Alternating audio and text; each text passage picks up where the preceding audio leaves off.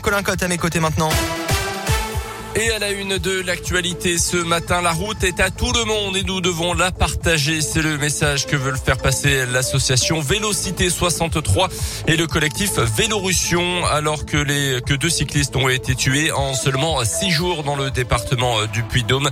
Un rassemblement est d'ailleurs prévu samedi prochain avec une procession à vélo qui emmènera les participants sur les lieux de ces accidents.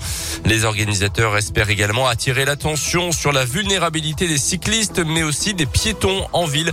Serge Fabreau est le porte-parole du collectif Vélorussion à Clermont c'est quand même la vitesse qui reste quand même un élément déclencheur. Et la ville à 30 qui a été décidée par euh, la ville de Clermont et qu'on souhaite qu'il s'étende sur la métropole euh, peut être une bonne piste pour essayer d'apaiser cette circulation, que ce soit piétons, cyclistes ou automobilistes où il y a des comportements exagérés.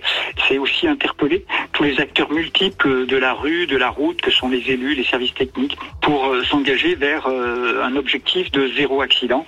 C'est-à-dire qu'il y a beaucoup d'accidents évitables et donc notre objectif c'est d'essayer de voir tout ce que l'on peut faire pour éviter tout ça. Rendez-vous donc euh, samedi à 14h au parking relais des pistes à Clermont.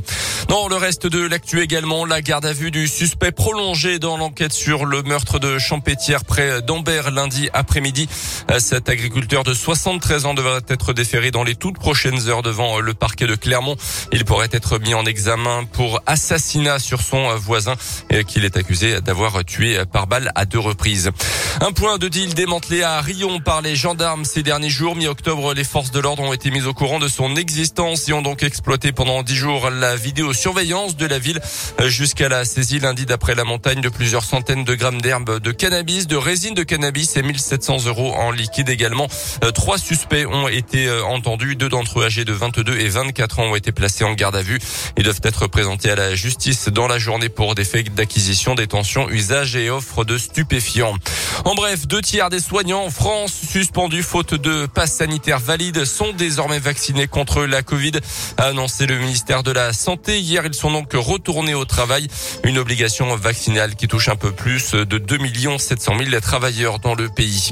L'enquête, une enquête ouverte après un assassinat, celui d'un homme de 35 ans dans le Gard près de Nîmes. Hier, un père de famille artisan qui a été abattu euh, hier matin d'une balle dans la tête alors qu'il sortait de chez lui pour aller travailler. Il était inconnu des services de police. Les sports avec en foot le match en retard de la troisième journée de Ligue 1 entre Nice et Marseille. La rencontre avait été interrompue, on s'en souvient, après une bagarre générale entre joueurs stadiers et supporters. Et puis en rugby, un joli cadeau pour les supporters de l'ASM. Clermont va recevoir le stade toulousain le 1er janvier prochain. La Ligue nationale de rugby a annoncé hier la programmation des 13e et 14e journées de top 14. Les Auvergnats accueilleront donc Léo Garonnais à 21h le 1er janvier. Avant ça, ils se déplaceront le 26 décembre sur la pelouse de Brive. Eh bien, on espère démarrer la nouvelle année 2022 eh ben avec une victoire de prestige contre le Stade Toulousain. Il y aura des places à gagner évidemment ici sur Radio Scoop, la radio de Clermont. Colin,